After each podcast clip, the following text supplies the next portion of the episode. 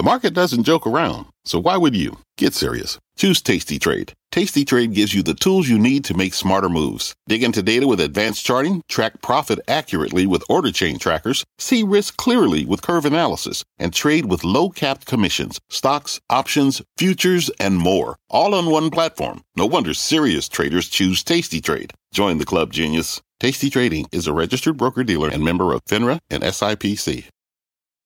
Welcome to Power Lunch, everybody. Alongside Kelly Evans, I'm Tyler Mathisen. Stocks pulling back today, ending the week solidly in the red.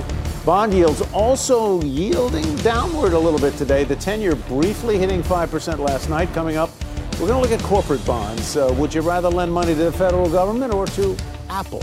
And speaking of Apple, the company reportedly canceling Jon Stewart's show over disagreements over potential episodes, including one on China. It is just the latest example of Apple, and Apple isn't the only one having to walk a very fine line so that it can do business in China. Kelly? And that stock is in the midst of a losing streak. So is the market. Dow's down 110 points, a bit off session lows right now. S&P is down a half a percent, 42.53. We are exactly 20 points above the 200-day moving average, 42.33, which we did touch earlier today. Uh, that's the level people will be watching as we head into the close. Nasdaq down three quarters of one percent, and of course we're watching that 10-year yield hitting five percent briefly late yesterday, 492 this hour, and Bitcoin higher today and up nine percent for the week hopes for that Bitcoin ETF uh, helping, although it's having some trouble hanging on to the 30,000 level. Still, Tyler, I think a lot of people would say it's acting uh, decently resilient. Yeah, and that the ETF on a Bitcoin would really maybe open a market that hasn't been there before. Let's start today, though, with the market and the impact of rising bond yields.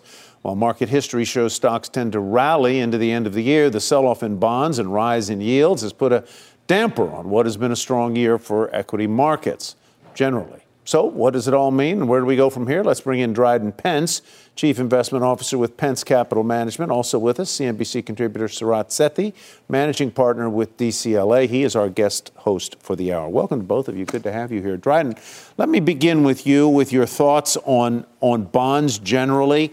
Uh, there's been some talk. I mean, lately you've been paid to keep uh, your maturities very short, whether you're in the Treasury market or elsewhere. Are we getting to the point where it might be time uh, to go out a little farther on the duration curve?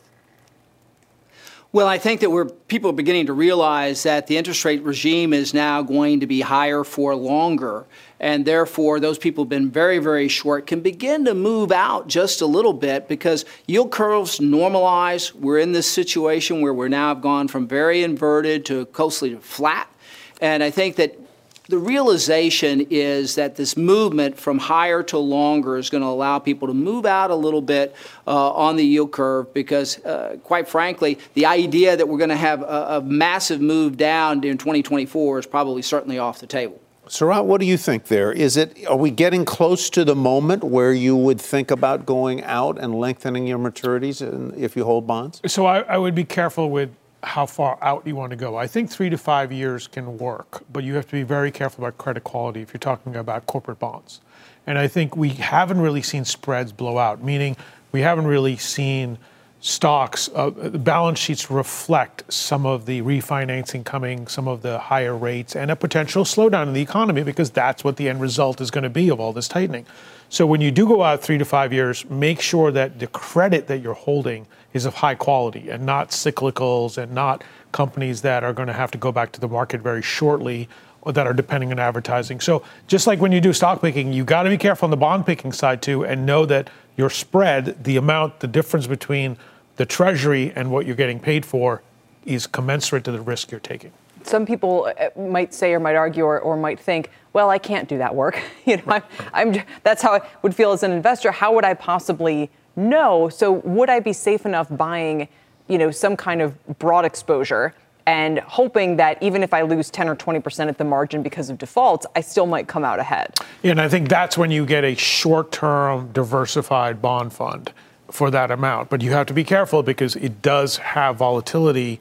So it's you know I would we prefer owning the individuals, but totally. to your point there, Or if you don't think the risk is enough, you know, just buy a short-term treasury fund or something to that effect where you're not taking credit quality. Do you think people should go into their fidelity accounts, just look for Apple bond CUSIPs and just load just load up on that? I mean, well, so the spread over treasuries, you know, is not that commensurate to take the risk. True. Apple's not going to go out of business, so that, that's kind of where you're going to have to play that that, that amount. But a, a, you know, an A-rated, highly B-rated companies that are 50, 60 over 60 basis points over the treasury, those are you can be comfortable with. So you can do it with high-quality companies.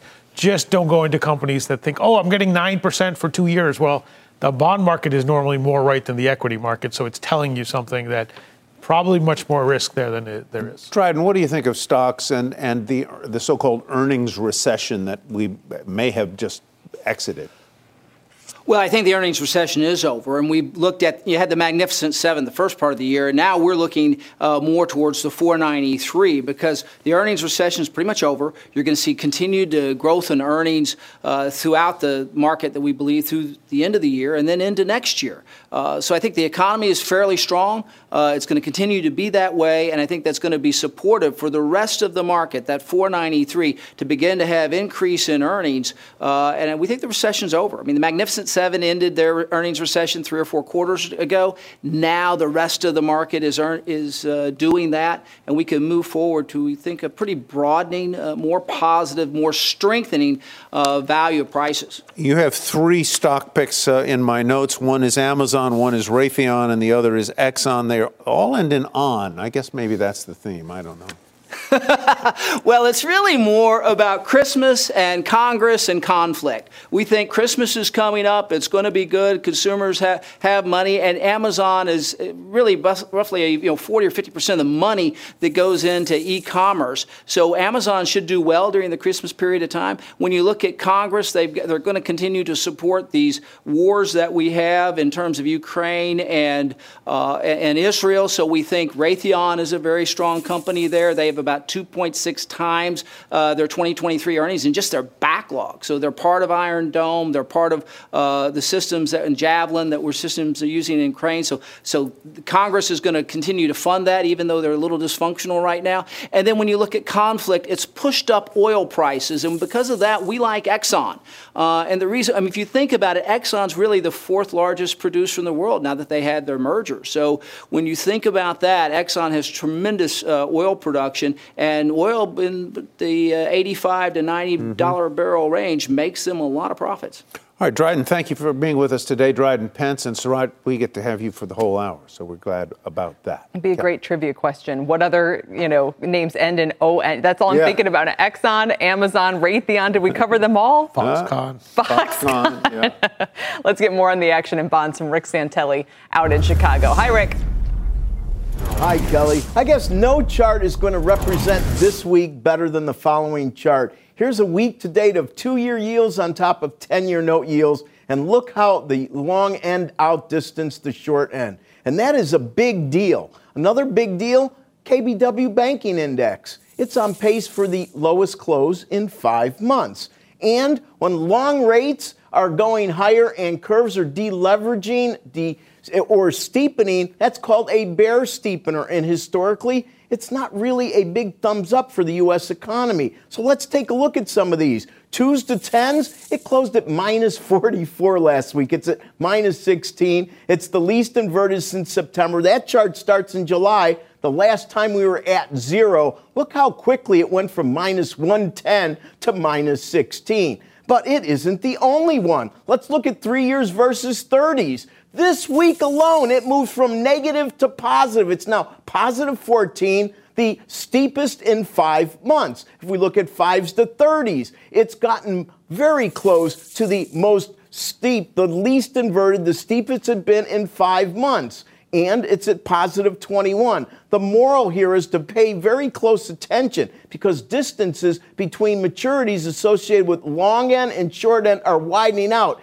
And those term premiums as they expand are very difficult to predict. And this week in particular, if you're using this in your strategy to say maybe we failed at 5%, geopolitics may argue with that conclusion. Best served to wait and see how market looks next week. Tyler, Kelly, back to you. Have a great weekend, Rick. Thank you.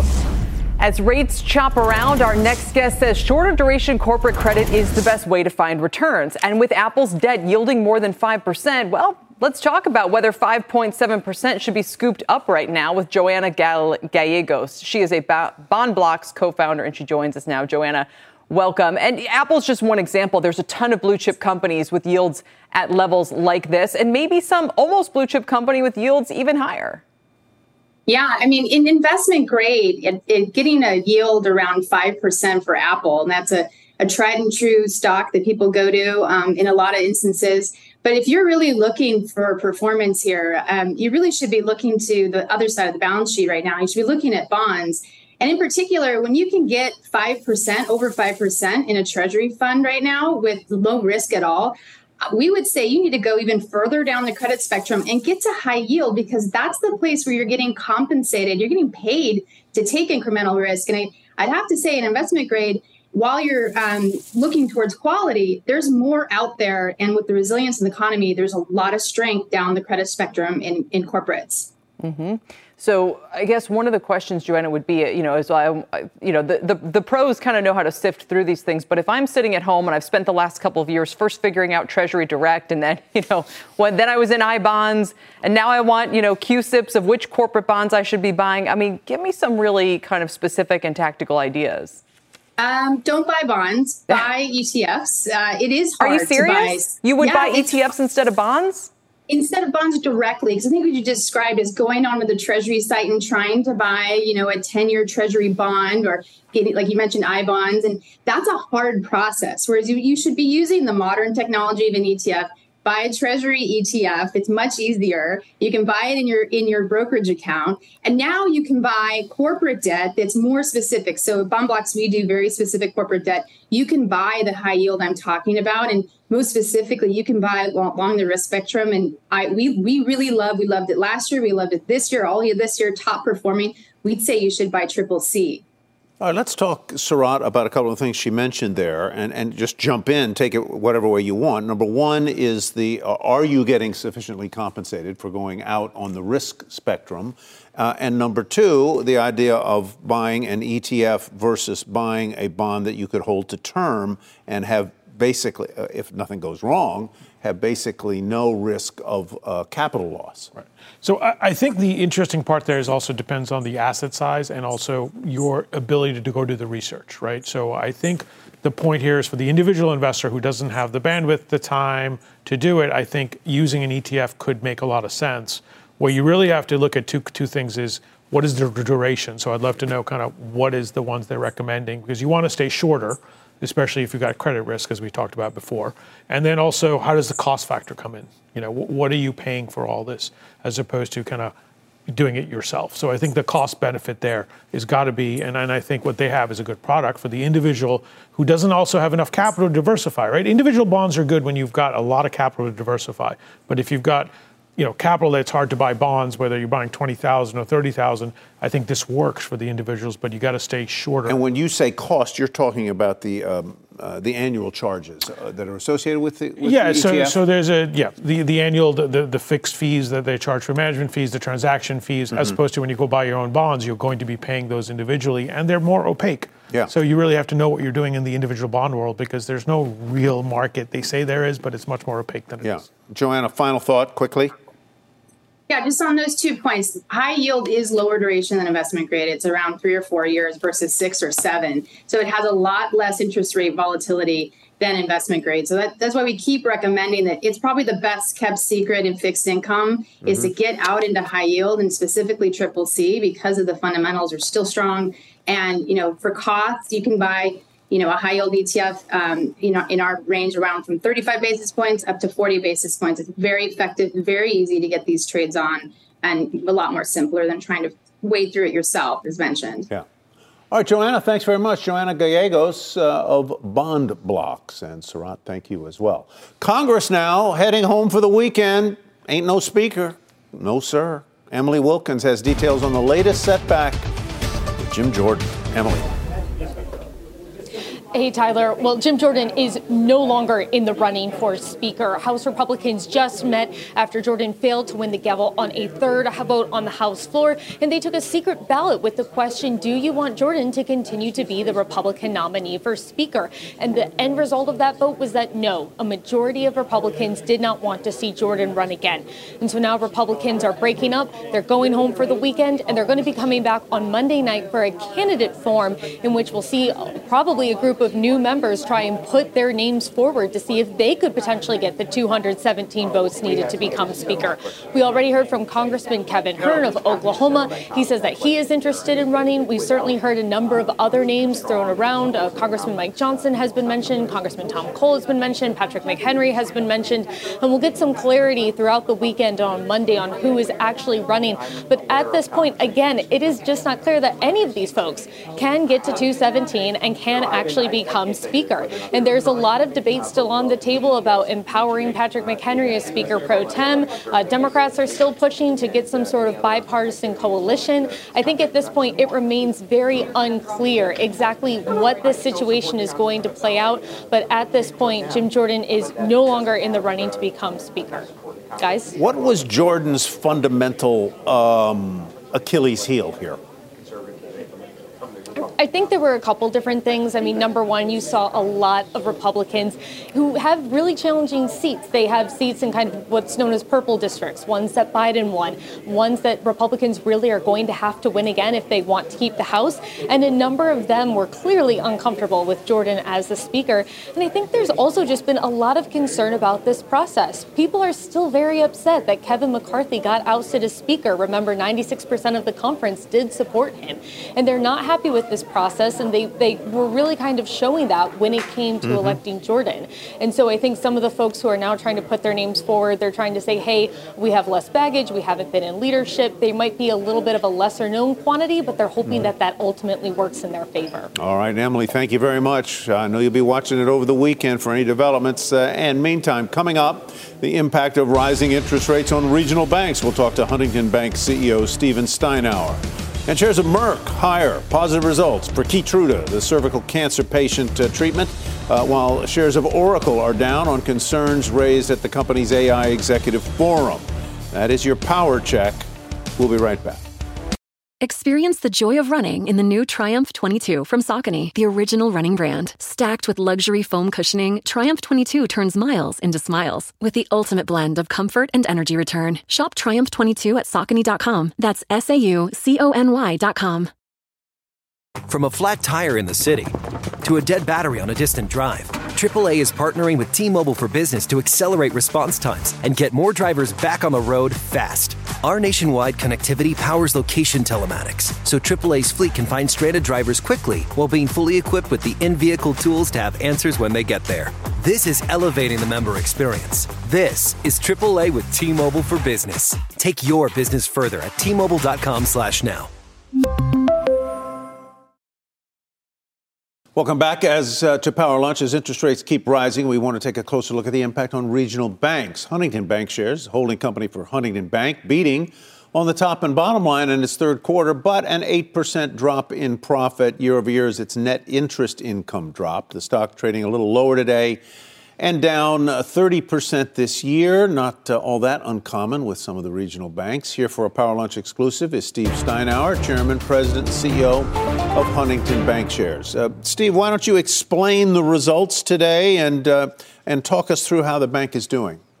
Sure. We had a very good third quarter. We're coming off a record year last year.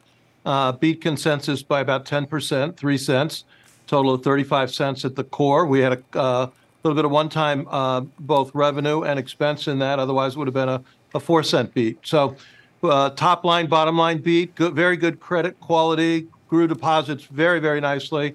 Uh, uh, continuing to grow deposits, I should say. So we feel really good about the quarter. How is loan growth? Uh, are, is it growing uh, or or static? Well, loan growth th- this quarter was off a smidge. Uh, part of that, the largest part of that, was commercial real estate and we had about a $400 million reduction in that. And the second part was seasonal adjustment in our distribution finance. Now, that distribution finance, about $350 million, will come back on plus uh, uh, increments uh, uh, in the fourth quarter. We expect loan growth for the year to be about 5%, in line with what we originally said as we came into the year.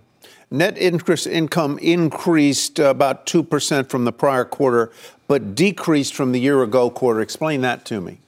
Well, the difference is in our net interest margin. So the cost of, uh, of funds, if you will, deposits and other funds, has increased, and that's compressed our, our net interest margin. Mm-hmm. It's an mm-hmm. industry phenomenon. It's why bank stocks, uh, in part, have traded off uh, during the course of the year. For us, we're asset sensitive, which means as rates rise or stay high, that's actually good from our balance sheet perspective. That's helpful in terms of driving net interest income growth uh, and expanded NIM in the future. And that's what we shared with the analysts. Our expectation is the fourth quarter plateaus, and then we're growing every quarter and throughout next year, both net interest income and net interest margin.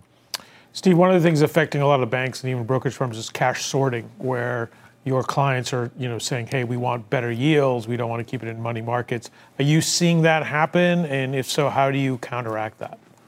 Well, there's a there's a definite uh, level of of interest um, or yield on savings and, and investment that um, industries are looking for, but they're also because rates are so high, they're also using their cash instead of additional borrowing. And many of these companies have had very good years, record years, back to back, and so they are cash rich, if you will, and um, and so they have a variety of options. Use it uh, in lieu of additional borrowing, uh, invest it, uh, and and we help them there. We run about 25 billion dollars of off-balance sheet liquidity in a liquidity portal we developed over the years, and we have about 35 billion dollars of on-balance sheet commercial deposits. Deposits in total for us are about 140 billion dollars. Steve, can you just speak to the fact that the market is just stomping on regional banks and, and banks hmm. in general and said, I don't, it, you know, in, in earnings season started out with a pretty decent tone to it. Hmm. And it seemed like we moved through one day, we moved through the next. Everyone said, great, the banks are out of the way. It's clear sailing now. What happened? Is it rates? I, just kind of give us your thoughts as a veteran banker at, at the equity prices that we're seeing the group in general trade at. Well, I think the, the market has sort of sidelined in terms of financials generally at this stage. The performance has, has, has as you said, generally been good. For ours, a 10% beat. Normally, that's an upmarket move. But interest rates are up, which means there's risk to the economy slowing down. And banks are cyclical. If there's a slowdown in the economy, uh, provisions will be up, losses will be up, things like that. And the, the market can't quite calibrate around how far rates going up when will they peak? When will they come down? Will it be a soft landing or a recession? And until some of these uncertainties uh, are addressed, you have that overhang. In addition, you also have a regulatory overhang around, uh, for us, for our sector, Basel III capital. So the regional banks and larger have capital uh, expectations increasing, at least from the regulators as proposed. That has to go through a process yet. And higher capital means lower returns. You've heard from uh, Jamie Dimon and others about what that means in terms of relative competitiveness. Wow. And those are all overhangs to the market. It's a tough it's a tough period, that's for sure. And that's even with almost an implicit backstop on, on all deposits. So it's really incredible. Steve, thanks for joining us today. Talk through things. We really appreciate it. My pleasure. Thank you. Huntington Bank CEO Steve Steinour. Coming up, dark times for the solar stocks. You would have thought energy transition, Inflation Reduction Act. No, the uh, solar ETF is down 6% today and its lowest level since July 2020 after a warning from a key player in the space. We'll get you the full story when Power Lunch returns. From pit lane to podium, the Las Vegas Grand Prix is providing fans a race day experience at the speed they deserve. With the help of T Mobile for Business, our 5G advanced network solutions are powering race day operations with event wide connectivity. From streamlined gate entry to an immersive app, giving fans blazing fast access to the sport they love. This is accelerating innovation. This is the Las Vegas Grand Prix with T Mobile for Business. Take your business further at T Mobile.com/slash now. Welcome back. The solar stocks are getting crushed today following a warning from SolarEdge. Let's get the details from Pippa Stevens. Pippa, why the huge reaction here? Yeah, Kelly, well, SolarEdge shares are tanking down 28% and on track for their worst day on record. The company warned that Q3 revenue is going to be roughly 20% lower than previously expected, with Q4 also taking a hit. Now, this comes amid inventory backlogs in Europe, especially. Demand has really slowed, and so distributors aren't buying as they work through their existing stockpiles. Also, SolarEdge said gross margins during Q3 will be between 20 and 21 percent, down from initial forecasts of 31 percent at the high end. The company didn't elaborate, but that could be signs of price cuts. And Wall Street is unimpressed. Goldman, B of A, Deutsche Bank, Roth MKM, and Oppenheimer all downgrading the stock. We've also seen some dramatic price target cuts as well, including Goldman taking its target from 254 to a new target of 131. Now, we've been hearing for several quarters now that the solar industry isn't looking so hot as rising rates make residential systems more expensive. But the issue here is that the bottom keeps getting moved out, meaning there's not a lot to like in this space right now. And the weakness is also hitting names like Enphase, SunPower, and Sunrun as well. Kelly Tyler. All right. All right. Thanks very much. And Sarat, any thoughts you'd add here on uh, we have energy, we have kind of old energy on a multi-month win streak. We have new energy getting crushed in the face of higher rates, even with all the subsidies and help that they're being doled. So I think the key comes down to, and you're seeing it across the market, are you making money? What, and if you're not making money and you're not making cash flow, you're going to get penalized because what is the alternative? Investors can get 5% sitting treasury. in treasuries, or they're going to go to cash rich companies, which you have on the energy side, right? So you look at the Exxons of the world that we talked about before. So I think today, and it's just not the solar stocks, you're looking at other stocks that are not making money are all getting punished. Now, some of these will survive, but the market's also telling you they're going to have to go back and refinance if they run out of cash, what rate are you going to get for that? I mean, Absolutely. So if you're talking about high yield at 9, 12%, you're talking about, you know, we always talk about cost of equity is so high and companies don't want to issue equity. Well, if you're issuing debt for 12% higher or higher than that, and by the way, you're giving away your company when you're issuing the debt, you know, at least the equity holders don't have that much mm-hmm. to take from you. So I think the market's doing, you know, all this uncertainty. We were talking about the banks. You're shooting first, you're asking questions later you're going to go to high quality companies. They're running to the seven stocks of the four, you know, the 500. So through this, you really have to say, hey, six months from now, where do you think, or a year from now, where do you think we're going to have opportunity? But right now, the path of least resistance is down. Yeah. We have a Friday people don't want to have any risk on. Uh, no, I mean, we're at almost session lows again on the Dow and across the asset classes. We're seeing people just kind of stomping out of things and not, not wanting to leave their exposures. So I think that's all playing into this. And it happened last Friday. Mm-hmm. It's happening again this Friday. And we also don't have anybody in the house. So yeah. there's a and lot There's so much on. uncertainty and instability you in know, the world, let alone the market. The market. Yeah. But at the same time, the economy. So, so you've got to kind of, if you're a long term investor, I think the opportunities are going to be, are starting to be really good. But as a short term, if you needed the capital, people don't want to have the risk on. Absolutely. All right, let's get to uh, Bertha Coombs for a CNBC News update. Hi, Bertha. Hi, Tyler. American hostages have now been released in Gaza. Three sources with direct knowledge of the matter tell NBC News that two American hostages held by Hamas are now free. And according to Reuters, the two whose names have not been confirmed are currently with the International Red Cross. With the Rafah crossing between Egypt and Gaza still closed, President Biden said this afternoon that we will soon see that he got a commitment that the crossing will be open. The president said that the highway needed to be repaired, but that the first installment of U.S. humanitarian aid will arrive in Gaza within 48 hours. The judge overseeing former President Trump's classified documents case holding a hearing today in Florida about a potential conflict of interest with a co defendant's lawyer.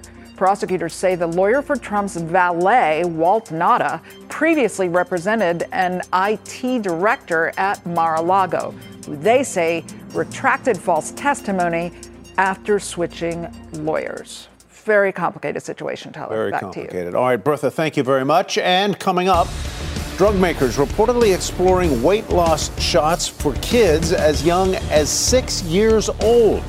We will discuss the ramifications of that and much more with former FDA Commissioner Dr. Scott Gottlieb. Power Lunch will be right back. Welcome back to Power Lunch. Every single day, there's a new headline about the impact of the new class of weight loss drugs. Today, among other headlines, it's that drug companies are exploring using the treatments in children as young as six years old. Here to discuss that and much more, Dr. Scott Gottlieb, former FDA commissioner and a CNBC contributor. Doctor, welcome. Are you which side of this are you on uh, now? The uh, the what what phase of the hype cycle are we in?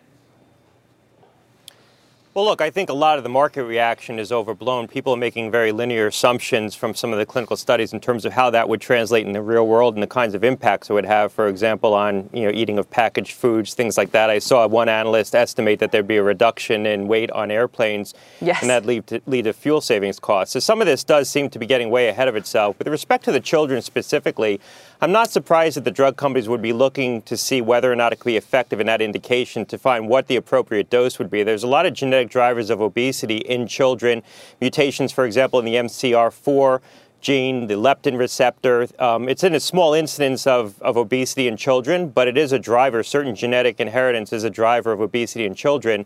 That's why you see a lot of concordance in, in twins um, uh, with. Uh, with weight issues. And so, if these drugs could be effective in those metabolic diseases, that could be a real medical advance. And so, I'm not surprised they would look there. I think it could be a potential public health advance if, in fact, they're proven to be safe and effective in that indication. So, it's appropriate to be studying it at this point.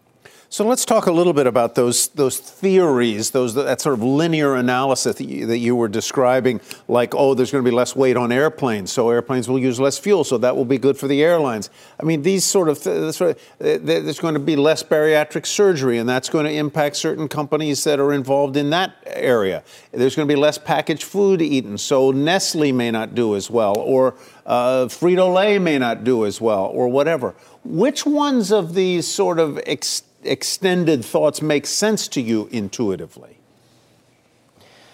Well, intuitively, none of them make sense to me. I think they all make a little sense on the on the margin. I think that there's going to be some impacts overall in the population, but it's going to be gradual. Um, these drugs, you know, are going to take time to reach peak penetrance. People aren't going to. Not everyone's going to be able to stay on these drugs, and so you're going to see a lot of patients coming off them or just using them for short durations of time. And I think, quite frankly, as more patients recognize that there's ways to lose weight that that doctors can offer, and more patients present to physicians, it also may increase utilization of certain things. So, for example, people who are seeking out these drugs to help them lose weight may seek permanent uh, solutions like bariatric surgery once they get into the medical setting. So I don't think that we could just make linear assumptions about this as a one way ticket in terms mm-hmm. of the mm-hmm. impacts on some of these other offerings in the market. And again, when you look at the clinical studies, the weight loss is profound. But once you get out into the real world where there's going to be a lot of variability in people's ability to stay on these drugs, a lot of variability in what people do once they're on these drugs,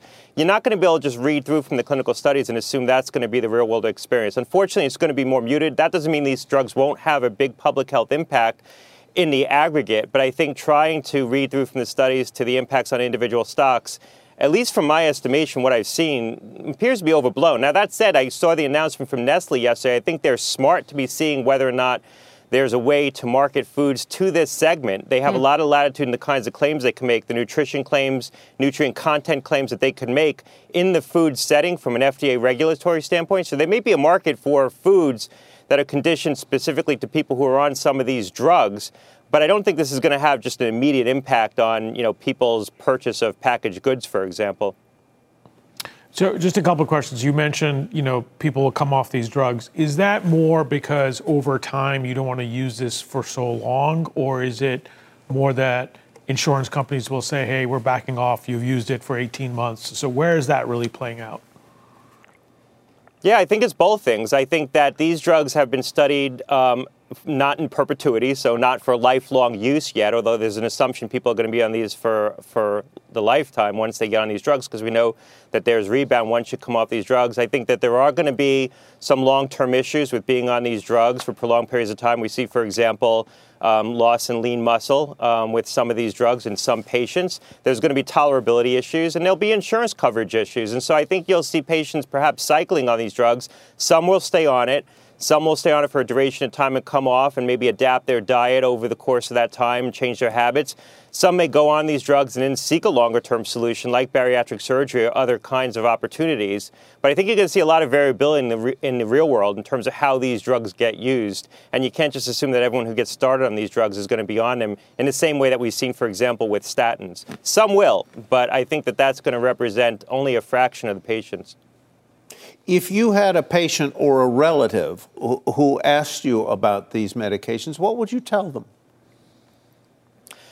Look, I think we have a lot of experience with these drugs, and so we understand their safety profile. Now, what we don't have as much experience with is these drugs at the high doses that are used for weight loss. So the, mm-hmm. the doses used for weight loss are four or five times the doses that have traditionally been used in a diabetes setting where the drugs have been on the market much longer. But we have a lot of safety data and we, we generally understand these drugs. And so I would be optimistic for a patient who is obese and properly indicated for this drug who could recognize the health benefits that come with losing weight. And we've seen some profound benefits in terms of cardiovascular reduction in cardiovascular morbidity from some of the trials that have been done, people looking at impacts on, on dementia and Alzheimer's disease.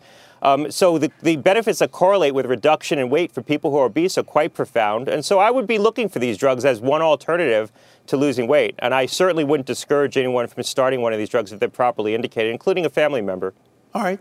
Dr. Gottlieb, thank you as always. It's great to see you. Very clear. Appreciate it. Thanks a lot. You got it. All right, still ahead collateral damage. Some firms are learning the hard way that doing business in China can come with a hefty price to pay and not just in dollars and cents. We'll discuss that when Power Lunch returns. Jon Stewart's Apple TV show is ending over disagreements regarding potential show topics that included China, so says the New York Times. This is the latest example of a company and a CEO who finds themselves walking a very fine line in trying to continue doing business in China, staying on the right side of Xi Jinping. And it comes as Tim Cook is wrapping up, coincidentally, a trip there. Cook secured a commitment from a top technology minister that Apple can continue to participate in China's digital development, whatever that means. Here to discuss is Dennis Unkovic, partner at Meyer Unkovic and Scott, and Steve Kovach. Steve, let's start with you and how. Uh, how lightly Apple must tread around the Chinese leadership to continue to stay on their good side. Incredibly lightly. And by the way, what we're seeing with this Jon Stewart show being canceled or unrenewed, whatever you want to call it, is not new to the Hollywood world. We've seen this so many times with Hollywood decisions about, you know, maybe a villain isn't of Chinese descent or, or something like that. So I just want to say that right out the gate. It's not just an Apple problem, but Apple does do a lot of business in China. And, you know, the first thing that came to my mind was 11 months ago, Tyler, when all those COVID shutdowns happened and it really ruined Apple's quarter, right? We saw these uh, protests happen that workers at these Foxconn factories building iPhones basically wanted to escape and get out and then security forces came in. There was violence that happened. We didn't hear a peep from Apple other than they're monitoring the situation, not even a bare bones, we denounced the violence. And I think that incident, more so than what we're talking about here with Jon Stewart, uh, really shows what's at risk uh, for Apple and so many other companies, how they have to appease the government. Is there. Apple, uh, what we've, we've heard about the restrictions on the use of Apple products by Chinese government or officials. Threatens, uh, or, yeah. or thre- uh, yeah. Where, where, does that stand? How big a threat is that to Apple? And what does Apple say about that? Yeah, it, nothing. Apple says nothing, first of all, at least publicly, they don't say anything. But second of all, it's not just uh, threatening to ban iPhones, it's also App Store licenses. You can't operate your App Store here, maybe, unless all the apps are, have certain approval. Um, so we've seen a lot of concessions from Apple even from stated values they have, like privacy and so forth, that they have to kind of wiggle around in order to operate under the law of China and do business there again, because so much of their production is still tied up there. We know we, we've been talking for the last year about them trying to diversify supply chains and so forth. It's just not enough to really wean themselves off of China, and that is why they're in the predicament they are in. So when a Jon Stewart wants to come out and do a tough story on China, or even by the way, it wasn't just the China story he wanted to do. He wanted to do an AI story. And Apple, of course, is planning on doing some new AI stuff next mm-hmm. next year. And any kind of critical thing about their technology, not just their business in China, uh, that seemed to rub them the wrong way too. And and it sounds like Stewart just walked away. It seems extremely heavy handed, Dennis. Uh, do you think this, because Jon Stewart is such a popular person, would rise to the level that Apple experiences any bigger backlash about it or changes their policy on that front? Or, or just what do you think about this business decision? Uh, Kelly, I think the problem is that 20% of the business that Apple does is with China. And so it's a strong economic incentive for them to only do work that makes the Chinese happy. I think that's really unfortunate because I think that China will continue to put pressure on Apple because not only is it 20% of their market, but most of their iPhones, even now, are still being made in China. Now, what Apple has done in the last couple of uh, week, I'm sorry, months, they've started to move some of their um, uh, manufacturing to India, but mm-hmm. it's only a small percentage. So Apple made the mistake that I think a lot of companies do is the old joke is if you owe the bank money, uh, the bank owns you. If if there's too much money owed, it goes the other way. I think China is in the catbird seat, and I think that's a real problem for Apple. And soon they're going to have to make a decision on where they want to go. Sarat, does it affect investment decisions because the stock is on a, in the middle of a losing streak as well? So, uh, does the fact that they've now lost a popular talent um, play into a reason for that, or does it pose any larger risks? I think the larger risk is what does China do next, and you know they're caught as to what happens. So if China says, "Hey, we want more concessions," Apple really has nothing to bargain with because they're just moving their suppliers to India. They're starting to do things. The other part that China that Apple's going to face and all other manufacturers face is the costs of moving out of China are very high. So, and you've got a stock like like Apple that everybody looks at margins all the time, right? We know the volume growth's not there. So just imagine if all of a sudden now margin growth is not there. And that's just not Apple. It's it's a whole ecosystem of the chip companies and everybody else. So I think, you know, right now China's in control, but they're playing it so that it's more of a game of chess when everybody else is kind of playing checkers. Dennis, what are the other companies that are in an Apple like predicament? Well, there's an interesting example if you go to Hong Kong. There was a man named Jimmy Lau. He had a uh, Apple Daily newspaper, which was a very pro-democracy newspaper. Um, it was shut down. Lau's been in jail for a thousand days or more at this point, and his crime was to say that he thought that Hong Kong deserved to have a more democratic process. And so it even goes to a newspaper there in Hong Kong. And any other company that makes the mistake of having a sole source supplier out of China, I think the board of directors or the C suite people have got to look at themselves and say, are we in the right position? Because I think that's a mistake that Apple made 10 years ago, and there are a lot of other companies that have. A lot of the other companies with big China exposure, Sarat, of course, are companies more like Starbucks or even Yum, you know, food products and, and consumer types of things, Nike, Nike even, yeah. which. Uh, yeah, it, it, the content and the expression part of Apple's business model now seems to put it more squarely in a position where this could become an issue. So I don't know if you'd point to any others where this is a, a real potential risk. Yeah, and I think where companies are selling into the Chinese consumer, that's going to be really hard because not only are you manufacturing there, but you're also doing it now. Tesla manufactures there mm-hmm. as well, right? So you've got that going as well, and then we've got the whole issue of cars coming from China that are competing with our cars and at what price. And then that goes to, hey, let's talk about commodities because now, you know, China just said we're not going to ship certain battery technology or commodity. So there's a whole game going on there. And I think the point is you just can't be too dependent on any sole supplier. But if you're going to be dependent on the Chinese, you really have to be strategic about it. What does uh, Steve? What does Apple ultimately do here? I mean, is this is this a 20% of their business is in China? Up to, yeah, up depending to, on the year, to, but yeah. Depending on the year. What happens over the long term, both in terms of manufacturing, revenues, et cetera? Yeah, I wish I had a crystal ball, but I will tell you when this uh, India conversation started around Apple, what Tim Cook said to myself and Jim Cramer when we talked to him about it, he said he sees India much the same way he saw China you know, a decade plus ago when they really started ramping up manufacturing there and ramping up uh, sales there. So maybe we see that, and maybe we see this kind of like bifurcation of their supply chain and customer base grow there. So, you know, if unfortunately something really bad happens in China, if there's an attack on Taiwan and, and so forth, uh, they can be kind of okay, but um, it's hard to game out. It we really talk is. about 20% of their sales are to China, Yeah. but what percent of their supply chain comes from China? Oh, I- okay. I- it's I don't even- 85% I don't or even wanna- yeah, isn't it? 'Cause I don't even think wanna guess. India's Huge. only in the Yeah. realm of maybe 15% of the supply with every everything that's exactly. been And that's another thing Apple has said too. They they like having China because just logistically getting parts from one place to another is easier when you're assembling it at this giant Foxconn, the, the iPhone city that we Yeah. saw uh, those protests happen at. Right. All right, gentlemen, thank you very much. Dennis Unkovic, uh, we appreciate it. Steve Kovach, thank you. And Sarat, always good to have you here. Thank you. Stocks are ending the week on a down note with the Dow pacing for its fourth down week in five. We'll get Sarat's parting thoughts on where we go from here when Power Lunch returns in two.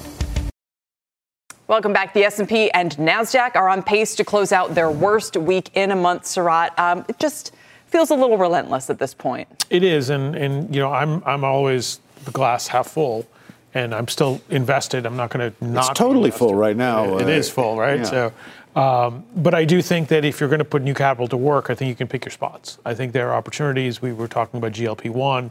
There are consumer staple stocks that are going to have opportunities. We were talking about Lamb Weston before, or even a Pepsi that kind of sold off. I think you can look at healthcare stocks, and you can look at companies like Zimmer and Intuitive Surgical that have sold off these are just different trends that are going on within the market that are not being caused by the overall uncertainty. And then I think you can pick and choose, like some of the financials, some of the high quality, the JP Morgans. I think, you know, Morgan Stanley got unfairly punished yesterday and the day before. Uh, so you can put capital to work. But I do think, given into Fridays, given the uncertainty that we have in Congress, given the uncertainties that we have overseas, uh, you should dip and, and nibble. And if you've got an allocation to fixed income, it looks really good now. Yeah. Uh, you know, very different from a couple of years ago when we were looking for 2% yields for people who had fixed income and you were kind of forcing money into stocks. Uh, I think the opportunity to be diversified is much greater now. Yeah, it's it's it's so interesting. For so many years, bonds were and cash was trash, and now that's not the case yeah. anymore. And, and, and that's not the case. And you have private credit, and you have a few other things that you can do um, that you can actually now be much more diversified. Are you bullish or bearish on private credit? I'm bearish at this point um, because I think individually you can do better stuff. I think private credit is trying to force a lot of capital into companies that don't want to go to the capital market. So exactly. you have to be very careful about that. And well the fees, the costs of them are very high. Great point. Sarat, have a great weekend. Thank you. Doesn't look too good for golfing, but no, no, we'll, I think we'll be inside next time. All right, thanks for watching Power Lunch, everybody. From their innovative practice facility to unmatched views from the fairway. The PGA of America is helping lower scores and elevate fan experiences with 5G solutions from T Mobile for Business. Together, we're using AI powered analytics to expand coaching tools and bringing fans closer to the pros with 5G connected cameras. This is game changing innovation. This is the PGA of America with T Mobile for Business. Take your business further at T-Mobile.com slash now.